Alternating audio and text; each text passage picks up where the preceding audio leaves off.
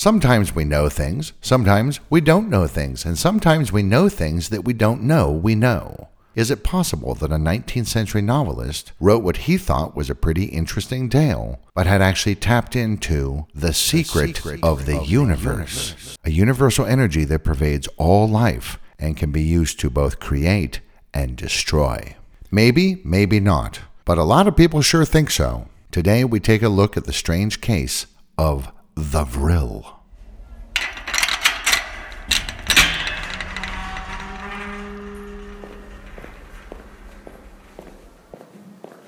You leave the world behind and enter a large chamber filled with boxes and crates as far as the eye can see. Welcome to the Conspiracy Clearinghouse. The podcast that takes a rather skeptical look at conspiracies and mysteries. Each episode will examine various conspiracy theories, most of which are not true, a few of which might be a little bit true, and even a couple that turned out, in fact, to be true. There are many boxes in the clearinghouse, and along the way, we'll look at some mysteries and hoaxes as well. We dare to look behind the curtain that's behind the curtain. I'm your host, Derek DeWitt. Welcome to the Conspiracy Clearinghouse.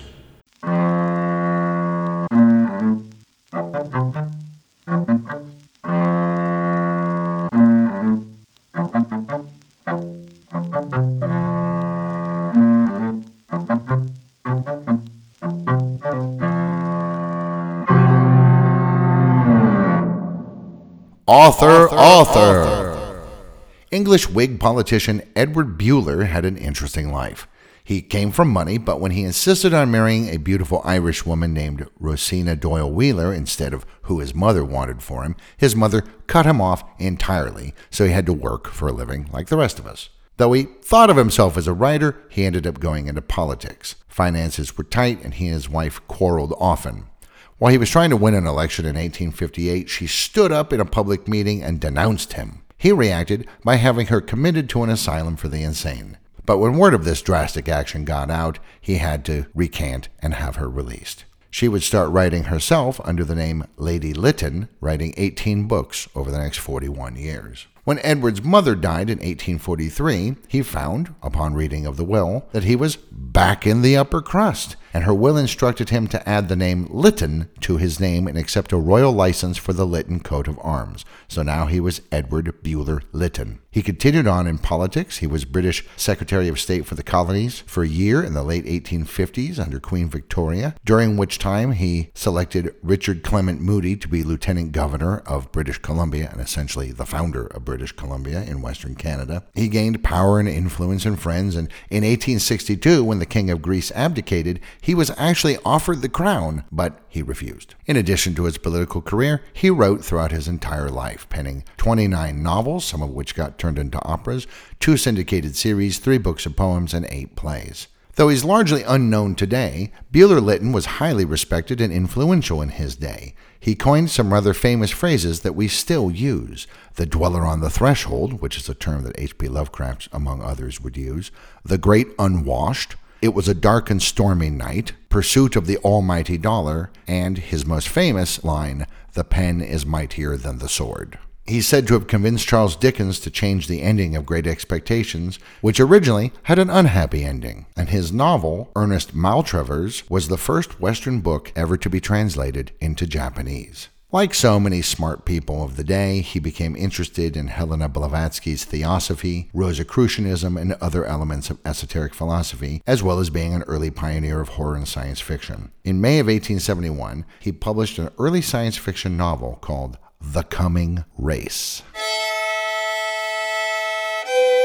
The Coming, the coming race. race. The novel is narrated by an unnamed young man who finds an entrance to a secret underground world inhabited by angel like creatures. One of these creatures shows him around a city down there that looks eerily similar to Egyptian architecture, and the narrator becomes a guest of this creature, hanging out with his family. This creature is kind of the local equivalent of a magistrate in this society, He ends up teaching them English, and they end up teaching them his language using some kind of form of telepathy. The civilization he discovered underground is called the Ana. They had fled underground during a massive flood on the surface, maybe the one mentioned in the Bible, and down there they had advanced greatly using a special fluid called Vril, V R I L, that gave them astonishing mental abilities. Using the Vril, the Ana can transmit information with their minds, alleviate pain in themselves or others, induce sleep in others, heal, change matter, and, if they so wish, cause incredible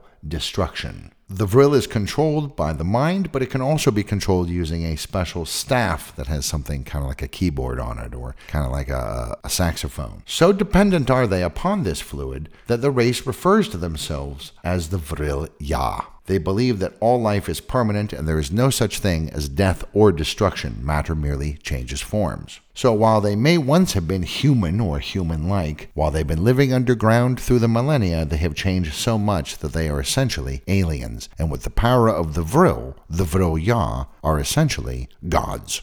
The females are physically larger than the males, and both sexes enjoy equal rights. It's the women who instigate courtship, and marriages last for three years, after which time the male gets to decide if they will renew the vows for another three years or dissolve the partnership. Well, a romantic entanglement ensues between our narrator and his host's daughter, and he ends up escaping back to the surface to avoid trouble. He warns the reader at the end that one day the Vril-Ya will run out of space down there under the earth and will be forced to return to the surface where normal humankind will be no match for them and their powers. This is the coming race of the title. Pretty innovative stuff for 1871, and it was very popular. It ended up being a major influence in H.G. Wells's 1895 The Time Machine and sparked much spirited debate, especially about this vril substance. People would talk about it as if it were something real, and he had a clear picture in his mind. He later would end up saying in interviews he thought it was essentially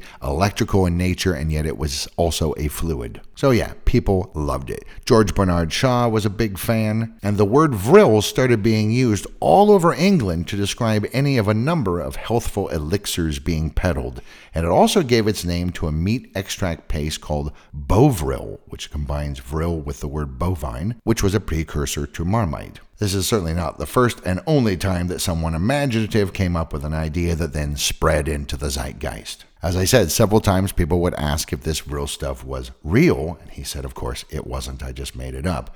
But simply denying something has never stopped some people, and many esoterics started thinking that maybe it really was a real substance and he was simply trying to cover it up. Helena Blavatsky sure thought so. She thought it was a magical alchemical fluid, and she also thought his description of the underground Vril-Ya or Ana people was also accurate, though she thought they were a benevolent spiritual race of beings and guides to the spirit world, not indifferent and potentially dangerous as the novel had them. Well, that was certainly good enough for most of her followers. If she'd said you got to eat a carrot upside down, people would have eaten it upside down. A man named William Scott Elliott wrote a book about Atlantis in 1896 in which he explicitly says that Atlantis used Vril as a power source for their airships. Vril for the Vaterland. Jump ahead a couple of generations to 1947. German rocket scientist Willy Ley, who'd fled Germany to the U.S. in 1937 or 34 or 35, depending on what source you believe, he wrote an article for astounding science fiction titled Pseudoscience in Naziland. In this 1947 article, he explains that one of the reasons the Nazis were able to essentially brainwash their entire country's population was that the culture was already rife with conspiracy theories, offbeat occultism, and outrageous pseudoscientific notions. He describes one group in Berlin, known as the Wahrheitsgesellschaft, or Society for Truth, who had read Bulwer Lytton's novel, The Coming Race, taken it as a nonfiction book, and spent a good deal of their time and money and energy trying to find proof that the Vril and the Vril-Ya were real. Remember, the Nazis were heavily into occult stuff. Many higher ups in the party firmly believed in UFOs and alien life, the power of magical rituals, the literal truth of the Nordic gods as flesh and blood beings, and so on. The SS was actually founded on ideas from the secret and occult wisdom of the Aryans. One of the symbols they used, besides the double S lightning bolts, was a stylized black sun arranged in a wheel pattern. This was sort of an alternate for the twisted cross or swastika. This symbol has since been adopted by neo Nazis and white nationalists all over the world. And even though they lost the war, beliefs are beliefs, and much of this thinking continued well after the war. Just because they lost doesn't mean that they stopped thinking what they thought was true. Much of this is documented in the very well regarded 2002 book Black Sun Aryan Cults, Esoteric Nazism, and the Politics of Identity by historian Nicholas Goodrick Clarke, who wrote three other books on occult thinking and the Nazis, as well as a biography of Helena Blavatsky. In Black Sun, he describes a group that formed in 1950 known as the Landig Group, based in Vienna, also sometimes known as the Vienna Circle, though, be careful, there was also a group of philosophers in Vienna in the 1920s called the Vienna Circle, but this is a different Vienna Circle. Sometimes they were also known as the Vienna Lodge. They were trying to find Thule, a mystical polar homeland of the ancient Aryans.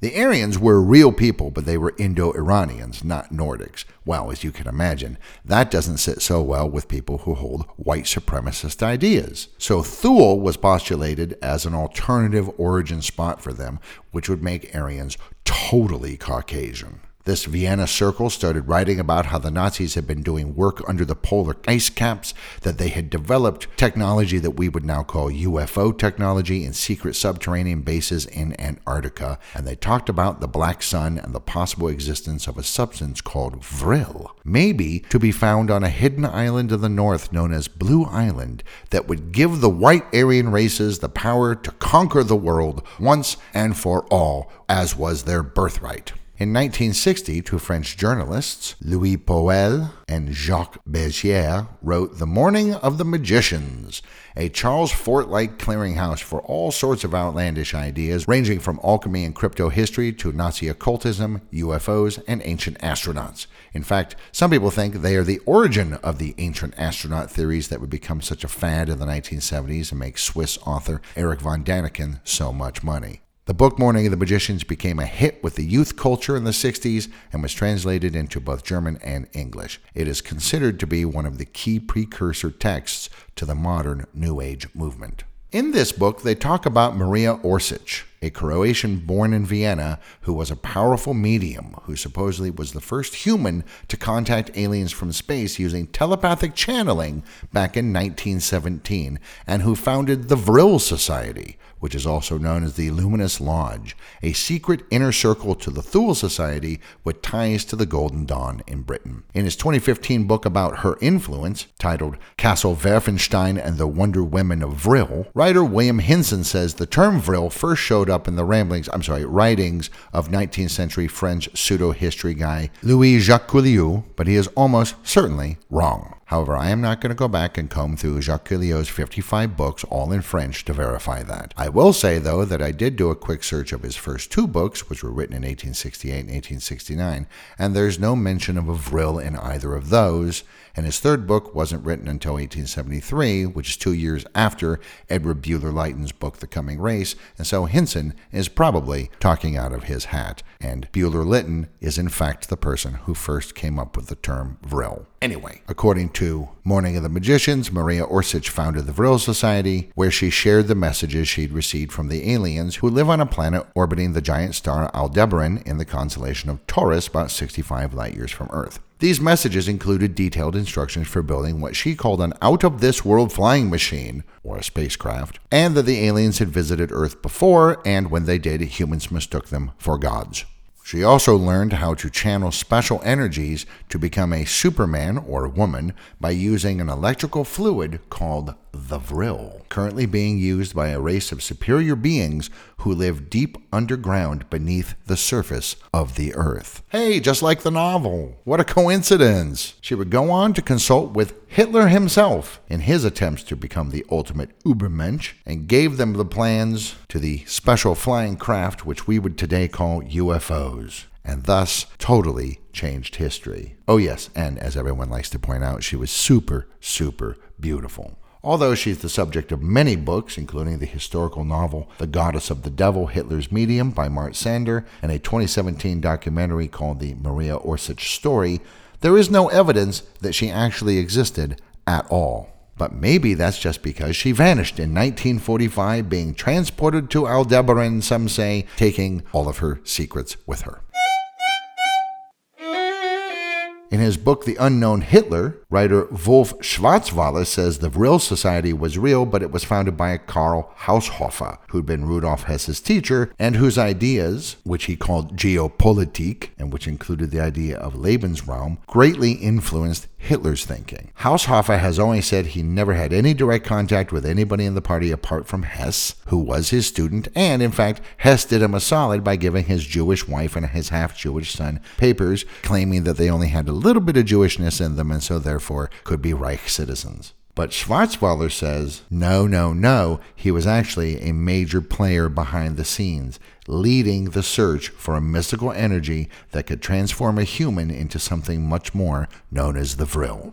Haushofer's son Albrecht would actually join the resistance against Hitler in Germany and become part of Operation Valkyrie, the plot to assassinate Hitler, and he was executed in April 1945, just before the end of the war. And then after the war, both Haushofer and his wife killed themselves by drinking arsenic, though she took the extra precaution of also hanging herself. And so no one will ever know for sure if he was involved with the upper echelons of the Nazi Party, and if so, how deeply. It's never clear if these claims of a Vril society are real or if they're wholly made up. There's no supporting documentation that's ever emerged, so maybe it's all just fantasy, like the idea of a beautiful woman who could telepathically communicate with aliens. But this notion of an almost magical seeming substance, or maybe energy, was still very much being talked about almost 90 years after Edward Bulwer Lytton made it up. What's, the, time? It's time, to, get, Vril. Several novels came out with many of these Vril themes, but it started sounding first more like an energy and then a physical fluid, and then it, it kind of turned into something more spiritual or abstract. In 1992, or maybe earlier, it's actually hard to pin down, a German named Norbert Eugen Rathofer self published The Vril Project, a comically amateurish spiral bound work filled with all kinds of pictures of technical diagrams and sexy women. It talks about how the Vril Society, or maybe there were several Vril groups, were trying to harness this amazing power in order to dominate the planet. Now, he claims it's meant as a historical study of a cult like movement that came out of the Nazis, but he subtitles it The Final Battle for the Earth. So he might take it a little more seriously than he pretends. He also says he's a Marcionite, which was an early Christian Gnostic sect back in the second century CE. In 2015, he and his friend Ralph Etty, who claims to be a Templar himself, put the book up on the web as a slideshow. Check the episode notes for a link to this highly entertaining book. In 1995, German writer Jan van Helsing, apparently that's a pen name, wrote a book titled Secret Societies and Their Power in the 20th Century that includes, among all the other stuff it talks about, the Vril Gesellschaft or Vril Society and how it's hard to find any hard information about it because the Allies removed all evidence of its existence after the war. Damn, Damn allies. allies. Of course, this guy managed to find it all out anyway Clever, Clever guy. guy. He also fingers Karl Haushofer as the founder, but he says originally it was called the Brothers of Light, and then the Vril appellation got tacked on, and it was actually part of the Lords of the Black Stone, which is a new order of the Knights Templar. The Nazi SS was part of this, and their branch was codenamed the Black Sun. He says the Vril Society was really all about using mediums to telepathically contact aliens, and he specifically mentions the probably fictitious Maria Orsic, as well as another psychic person only known as Sigrun. They learned through their psychic trances that there are beings living on two planets circling the Aldebaran. There are the light of God people, known as the Aryans, and also sometimes the Sumerians, and then there's a mishmash of humanoid beings who have darker skin. I think you see where this is going that are the result of mutations brought about by climatic changes in their planet's biosphere. These darker mongrel people continue to mix their genetic material, further polluting themselves and holding back their spiritual growth. When the stars started expanding, the light skinned godlight Aryans evacuated these mongrel beings to various other planets they could live on. One such planet was here in our solar system, known as Malona, or maybe Marduk or Maldek, that used to exist between Mars and Jupiter but got destroyed, and that's the asteroid belt. From Malona, they went to Mars, and then they eventually visited Earth, settling in Mesopotamia and the Fertile Crescent many, many millennia ago. Though the god of light Aryan Sumerians were telepathic, they also used a spoken language that is exactly the same as what we today call Sumerian, but also had elements of a Proto Germanic language. I'm not going to say Jan van Helsing is a white supremacist trying to hide his ideas behind pseudoscientific gibberish, except that's probably what he is. He goes on, their science was twofold. It could be destructive or it could be creative. Things like fire or coal and later combustion engines are destructive, so therefore inherently evil. But there is another purer form of energy that can create or reconfigure matter using something called implosion as opposed to explosion. The knowledge of the existence of this divine alternative energy was known to Pythagoras. Later, the Knights Templar learned about it. This was the big secret that they were hiding. For more on them, check out the Templar episode. Johannes Kepler found out about it, and many others throughout history have learned of its existence and explored it and written about it, disguising it as mystic texts, and then scientists later rediscover these things. This is the great work of the Freemasons and the goal of alchemy. Implosion energy would also allow one to construct anti gravity craft and access antimatter. Haushofer, says Van Helsing, shared all this knowledge with Hitler, and the Nazis built a series of floating flying discs or saucers. Or they tried to, anyway, but their attempts were only semi successful, and uh, so they built another version using combustion engines instead. They couldn't quite get the uh, anti gravity off the ground. See what I did there? These Nazi hybrid vehicles were the Foo Fighters reported by Allied pilots during World War II. After the defeat of Nazi Germany, the American Operation Paperclip was not only about gathering up German scientists for use in developing the atomic bomb, but this technology as well. So for Van Helsing, Vril was used to build a series of human built UFOs.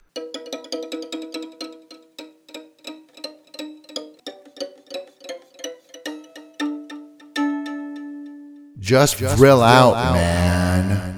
Gray Barker, a UFO guy who very possibly created the whole Men in Black story, or at least certainly disseminated the foundational Men in Black tale, more on that in a previous episode, supposedly knew a guy known as Valiant Thor.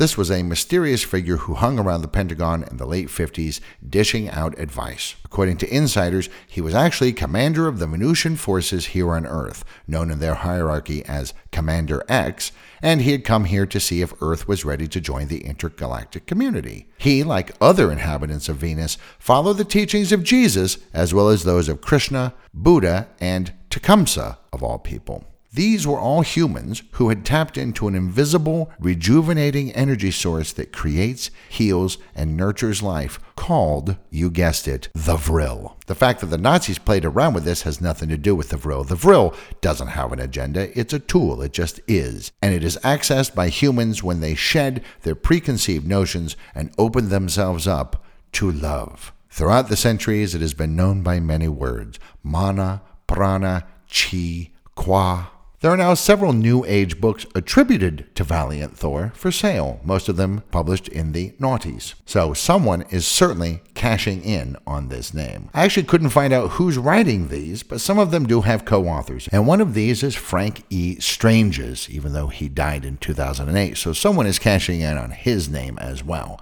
Stranges is notable because of his 1967 book, The Stranger at the Pentagon, where the story of Valiant Thor first appears. Stranges was a wandering evangelist preacher who also claimed to have multiple PhDs in psychology, philosophy, and criminology. The FBI had a memo to Hoover that said that they'd done a little investigating of this guy because he'd been going around telling people that he was also associated with the Federal Bureau of Investigation. Stranges believed aliens came to Earth in order to spread God's word, and he first met Valiant Thor when a woman came up to him after a sermon and invited him to come to the Pentagon for a visit. One assumes he must have slipped some alien talk into his sermons, because otherwise, how would the Venusian commander have known about him? Thor hung around for just a couple of years, leaving in his spaceship named Victor 1 in 1960, though some people say he's actually still here, hanging out on the shores of Nevada's Lake Mead just east of Las Vegas in a cloaked spaceship, which means it's invisible. One assumes he and his Venusian crew must make the 80 mile or so trek to Vegas Strip from time to time for some serious partying Earthling style, because what, what happens, in Vegas, Vegas and, and Venus, Venus stays, stays in Vegas. In Vegas. After he published his tell all book, Stranges went on to write much more about UFOs, alien contact, Vril energy, and more. He also got very into end of days stuff. He was loathed by more serious members of the UFO community and especially by the people at NICAP. Okay, so an itinerant evangelist carved out a new niche for himself by peddling a tale that aliens believe in God, a Christian God, and the universe runs on a semi mystical love energy. There are clearly worse things you could go around saying. Who knows how this guy came across the word vril? I mean, maybe he read the original novel, or maybe he read some of Blavatsky's theosophy stuff. Maybe he was researching Nazi UFOs, though in 1967, how would he have? It's a head scratcher for sure. How did this guy find out about the word vril while wandering around going from tent revival to tent revival? I gotta say, a lot of this stuff reminds me of two true stories the 1977 Vrillon incident in southern England, and Wilhelm Reich's Orgone energy experiments. The Vrillon, incident. incident. At 5:10 p.m. on November 26, 1977, someone hijacked England's independent broadcasting authority Hannington transmitter in the middle of a short news summary on ITV the image distorted, and then the audio was replaced by a strange voice that spoke. It started like this. This is, this the, voice is the voice of Vrillon, a representative of the Ashtar Galactic Command speaking to you. For many years you have seen us as lights in the skies. We speak to you now in peace and wisdom, as we have done to your brothers and sisters all over this, your planet Earth. We come to warn you of the destiny of your race and your world, so that you may communicate to your fellow beings the course you must take to avoid the disaster that threatens your world and the beings on our worlds around you. This is in order that you may share in the great awakening as the planet passes into the new age of Aquarius. And the message goes on for five minutes, warning us about the dangers of greed, confusing truth with lies, admonishing us not to trust people who wish to confuse us in order to control us, and that they, the Intergalactic Ashtar Command, want humans to basically get it together so that we can join our more spiritually evolved stellar neighbors in the galaxy. The image then distorts again, and the regular broadcast resumed. Now, at the beginning of the 1943 Merrie Melodies, Bob Clampett directed Bugs Bunny cartoon Falling Hare. That's the one where Bugs is uh, on an airplane base in World War II and he encounters a bunch of little gremlins messing with uh, American planes. Well, you can imagine, this caused quite a stir. Hundreds of people called in asking, just what the hell was that? Papers picked up the story, and pretty soon it became national news, and then UPI got a hold of it, and it became international news. ITV said it was a hoax. The Hannington transmitter is one that gets its signals not from a landline like most of them do, but from another transmitter, in this case, the Rowridge transmitter, which is on the Isle of Wight. So, someone with the right knowledge and skill could potentially intercept and hijack that signal. They later said that they had uncovered evidence that a jammer operating from northern Hampshire had been responsible for the interruption. Plus, the distorted male voice clearly has a slight British accent, so it's almost certainly a British person, maybe with a bit of a sense of humor. The timing is also to be considered. By hijacking the signal during the 5 o'clock news summary, you are going to have not only a large audience, but a more serious minded audience, people who are trying to hear the news, as opposed to, say, if you broadcast it during a sitcom or a game show or something. If you want to hear the entire thing, check out the dedicated playlist to this episode on our YouTube channel. Some people, of course, were not convinced. Oh, yeah? Well, if it was a hoax, then who was the culprit? Investigators never found out and no one ever came forward. Today, it still remains an unsolved mystery. Besides, true believers say, a prankster would surely have tried to pull some kind of a Orson Welles War of the Worlds type of a thing and broadcast something scary, an invasion or something like that. But this message, well, it's a plea to get our act together and basically become hippies. But what about that name, Vrillon? The combination of a V and an R in English is pretty much unheard of at the start of the word, except for maybe the word vroom, which is barely a word. Did the person or persons responsible for this thing know about the whole Vril thing? In 1977, it's a pretty weird and obscure reference, to be sure. Of course, that could be just a coincidence, and Vrillon just sounded alien. Some have noted that just a little bit before this incident in 1973, a French sports car journalist named Claude Vorhillon had started what is now classified as a UFO church in France. It was called the International Raelian Movement, or RIM, because Vorhillon changed his name to Rael, which means messenger of the Elohim, he says. So maybe this was done by them, because Vrillon and Vorhillon are pretty close. The International Raelian Movement believes all sorts of things. They believe aliens created terrestrial life, that cloning will create human immortality, that science is the key to our survival and prosperity, that so called gods, like the Elohim of the Bible, are really just advanced beings, and that the Elohim will return to earth after an age of apocalypse, etc., etc., etc., etc. The religion is anti war, anti Catholic, pro cloning, pro GMO, pro science, and pro toplessness for women. Rael has written a few books, including the 1976 The Book That Tells the Truth, Beings from Outer Space Took Me to Their Planet, and 1978 Space Aliens Took Me to Their Planet. I believe that he thinks that they took him to their planet. He also wrote a book on sensual meditation in the late 1980s. Wilhelm, Wilhelm Reich. Reich. Medical doctor and psychoanalyst Wilhelm Reich was one of the second round of people trained in psychotherapy in the Freud circle. After graduating from medical school in 1922, he ran Freud's outpatient clinic in Vienna. Reich would become a pretty influential guy in psychology and psychoanalysis, with a major emphasis on how the body interacts with the mind. He pioneered Gestalt therapy, bioenergetic analysis, and primal therapy. The phrase sexual revolution, which would be taken up by the youth culture of the 1960s, is his and student protesters in 1968 in Berlin and Paris actually threw copies of his book, The Mass Psychology of Fascism, at police, because by then Reich had become quite popular among that group. He started thinking sex was the key to everything, since it involved both mind and body. And a good deal of neuroses had to do with problems of what he called orgastic potency, which is the ability to have a full orgasm that includes pleasure and certain psychosomatic characteristics, which you might call a good one. He created a mobile clinic going around the city of Vienna pushing for eliminating stigmas on divorce,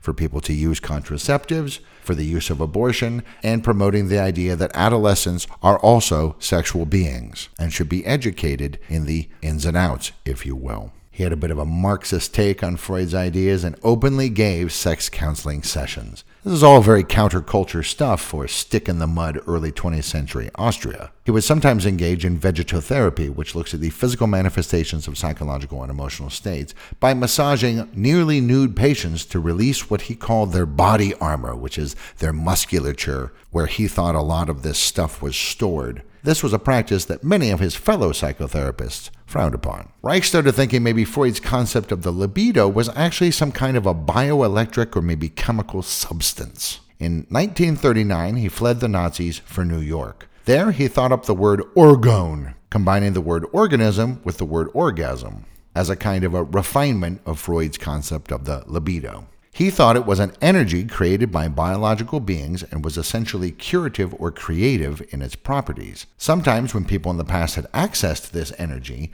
they thought that they had communicated to angels or God. He said orgone energy was everywhere. It was in the soil, it was in the air, it made the northern lights, and it is what made the sky look blue. So, he started building what were essentially very large Faraday cages that people could sit naked in, and which he said would collect orgone and concentrate it. He said this collected orgone could cure tumors and maybe schizophrenia. Orgone was not like electromagnetic energy, he said, but something different because it's inherently biological in its origin. He even wrote to Albert Einstein asking if he would be willing to experiment with one of his orgone accumulator boxes. Einstein agreed, sitting naked in the box from time to time for 10 days in his basement to see if his temperature would rise without an outside source. This was a key proof in one of Reich's theories, and Einstein agreed if you could do that, well, that really would be something. Einstein did notice a rise in temperature. Reich said, haha, that proves that orgone is real. But Einstein said, no, I think it's because of temperature gradients in the basement. And that's what caused the temperature rise. So Reich sent him a whole bunch of suggestions on how he could insulate the box to prove that orgone existed and created heat all by itself. But by then, Einstein was no longer interested, telling him finally to please leave me alone and not use his name anywhere. Reich suspected that someone had gotten to Einstein, and that a conspiracy against him to discredit orgone was in the works from those on high. Reich published all of his correspondence with the greatest scientific mind in his 1958 book, The Einstein Affair, in an effort to throw light on this shadowy conspiracy. He said they were targeting him partly because he was a Marxist and partly because certain industrialists and their government stooges continued to profit from people being ill and were very much dead set against a free source of healing energy like orgone. After all, you just sit in a box and you get it. Reich continued to make wilder and wilder claims for his boxes, which were made of plywood, sheet iron, and rock wool, which is a fiber insulation made of slag and basalt rock, which is a, a safe substitute for asbestos. He said he absolutely could cure cancer with them, and he had saved several people's lives. Needless to say, after saying things like this, he lost his job. And then his neighbors kicked him out of his house for using animals in medical experiments. And yet he still had supporters and continued to work. His claims may have been a little bit out there, but honestly, who was he hurting after all? Okay, yeah, he was talking a lot about some sort of sexual revolution in the culture where sex would no longer be seen as something shameful and dirty, and that full orgasms were the goal because they produced the highest amounts of healthful, healing orgone. But he had good intentions. He didn't say all this because he was some kind of dirty pervert. Imperial Japan attacked Pearl Harbor on December 7, 1941, and five days later, FBI agents burst into Reich's home and arrested him. All his equipment and notes were confiscated. Reich was imprisoned at Ellis Island for three weeks, being left to sleep on the floor of the main hall at first, where some of his fellow prisoners were members of the German American Bund, a U.S. based pro Hitler organization. He, being a Marxist, thought that these fascists would kill him, but then he had an attack of psoriasis and they moved him to a medical ward and he was saved. The FBI questioned him about books they found in his home. Hey, what are you doing with copies of Trotsky's My Life and biographies of Lenin and a children's Russian alphabet book and Hitler's Mein Kampf?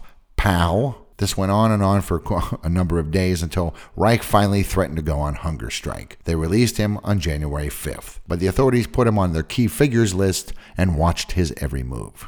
It would later come out that there was another man named William Reich who distributed communist material out of his bookstore in New Jersey, and the FBI had grabbed the wrong man. Reich left the city, buying a farm in Maine he named Orgonon, where he started a kind of a scientific commune to continue exploring the properties of orgone energy, which he was absolutely sure existed. Various journalists wrote articles mocking his ideas and work, and in 1947 the FDA decided that Reich and his 250 plus orgone accumulators constituted a clear case of fraud, that he was a con man, and very probably a sexual predator as well. Reich continued undeterred. In 1950, 1950, he started a center to try and help identify and remove orgone blockages in children so they would not grow up with neuroses that would be very hard, if not impossible, to get rid of. This sometimes involved children standing naked in front of 30 or so researchers while they attempted to identify the orgone blockages. Reich would then perform massage on the children in an effort to remove those blocks. I think you can see where this is going. Allegations, yes, of sexual abuse started coming out, but nothing was ever proved, and most of those allegations, to be fair, came from adults who heard about this, though some of the children said the massages were quite hard and not nice and hurt. UFOs and HIGs becoming bothersome. In 1951, Reich thought he'd discovered another hidden energy, which he called DOR, or deadly orgone radiation. When large amounts of DOR accumulate, they form deserts, he thought. So he invented a machine made of a series of aluminum pipes about 15 feet long connected to cables, and the cables were then placed in water. He thought of this kind of as an orgone box inside out, and he called it a cloudbuster. He claimed he could control the weather by concentrating orgone energy through the pipes. In 1953, a group of local farmers who were worried about their blueberry crop dying because of an extended drought told him that if he could make it rain with a cloudbuster, they'd pay him handsomely. He did, and it did, and he got paid, and so he thought that his machine totally worked, which was just pipes, cables, and water. Reich was still on government watch lists, occasionally hassled by what he called HIGs or hoodlums in government. He started telling people that he was safe, however, because President Eisenhower knew about him and was a friend, and occasionally he would send Air Force planes to check on him. Reich continued to make and sell orgone accumulator boxes and make a healthy profit on it, and so in 1954, the Maine district attorney sought an injunction against what he saw as a irresponsible and fraudulent practice. Reich refused to appear in court after after all, who are these people to judge my highfalutin scientific work? And so the court granted the injunction. All accumulators were ordered confiscated and destroyed, and books Reich had written about orgone were to be removed from shelves everywhere and pulped. Reich had also started thinking that UFOs were real and that they were attacking the Earth. He claimed on several occasions to have seen cigar shaped craft piloted by what he called energy alphas spreading deadly orgone radiation, DOR, all across the land in order to kill life, which creates orgone. When he and his son saw what they thought was a UFO, they'd rush to one of the cloudbuster machines and try and drain it of all of its DOR energy before it could drop its deadly payload. He had another problem property in Arizona and once claimed to have had what he called, quote, a full scale interplanetary battle with many DOR spreading UFOs, destroying many of them with his cloudbusters. He started thinking that maybe his father, in fact, had been a space alien, and that's why he was uniquely able to sense their presence. In 1956, while Reich was in the Southwest battling aliens, a colleague tried to mail an orgone accumulator to someone who had requested one.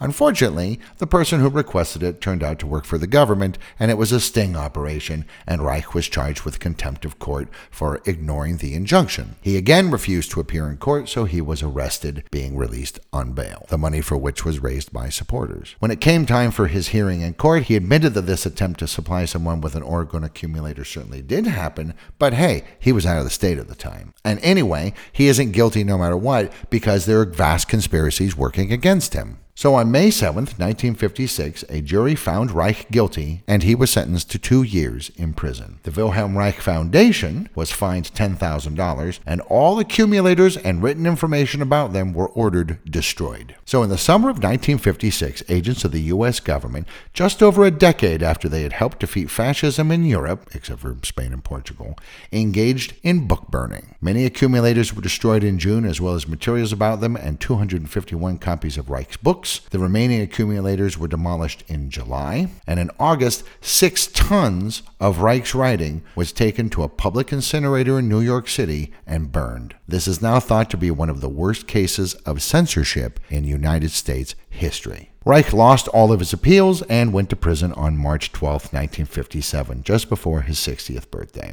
A prison psychiatrist who evaluated him upon admission said he showed clear signs of paranoia, delusions of grandeur, a persecution complex, and something called ideas of reference, which is like an extreme solipsistic condition in which the person believes that everything in the world they see or encounter refers somehow to their own personal individual destiny. For example, if an airplane flew over the prison, Reich said that they had been sent there by the president to offer him hope and let him know that he was safe. In prison, Reich was known by fellow inmates as the Flying Saucer Guy and also the Sex Box Man. He would openly weep, sometimes quite loudly and in public, because he believed tears were beneficial. On November 3rd, after almost eight months in federal prison, Wilhelm Reich died in the night due to heart failure.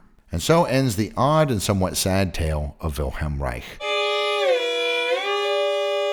While he never used the word vril, later people put two and two together and thought that vril is exactly the same as Reich's notion. Orgone is the creative energy, and DOR is the destructive one. In 1960, New York based publishing house Farrar, Straus, and Giroux decided that burning a bunch of books, even ones that might be totally wrong, was uncool in the United States, and so they decided they would reprint most of his works. These books were eagerly bought up by the emerging counterculture, especially by the Beats and people like Timothy Leary and Robert Anton Wilson and the Discordians. Many of his non orgone related ideas are still used in mainstream psychotherapy today, and he is considered by many to have been a radical pioneer who realized that the body holds much of the trauma that we experience, and the notion of a mind body split may actually be inaccurate. And all that orgone stuff fit right in with the 1960s hippie movement. And a mixture of orgone and vril ideas would form the basis for a lot of the new age movement that would start emerging in the late 70s and then really take off in the 1980s. It even inspired the alt pop scene. Supposedly, both Jack Kerouac and J.D. Salinger had used orgone accumulator boxes,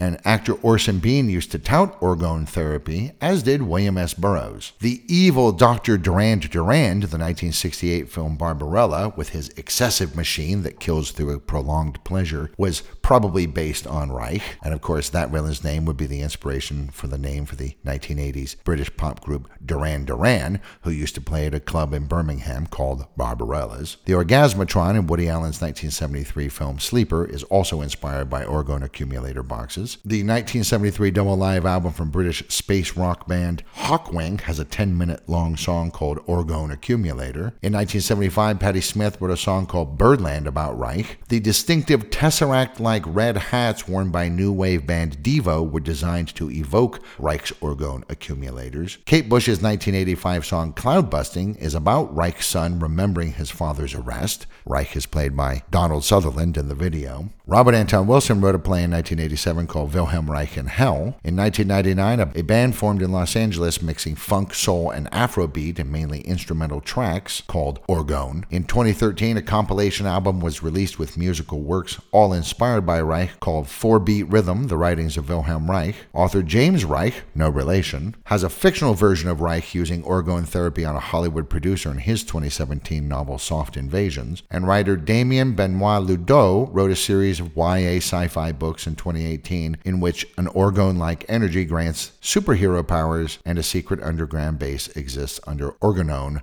Reich's Farm in Maine, which is also now the current home of the Wilhelm Reich Museum.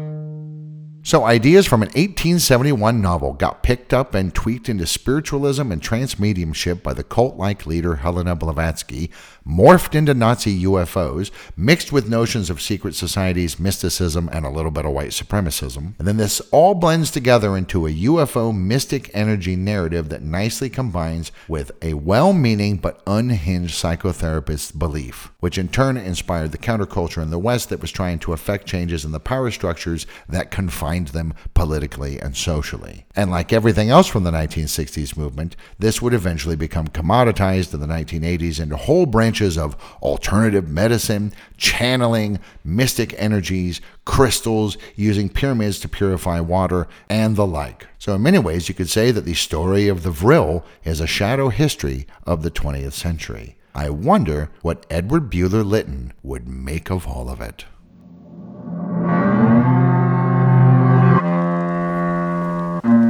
Thank you for visiting The Conspiracy Clearinghouse. We're closing now, but we'll open another crate in the next episode. Until then, thank you for listening.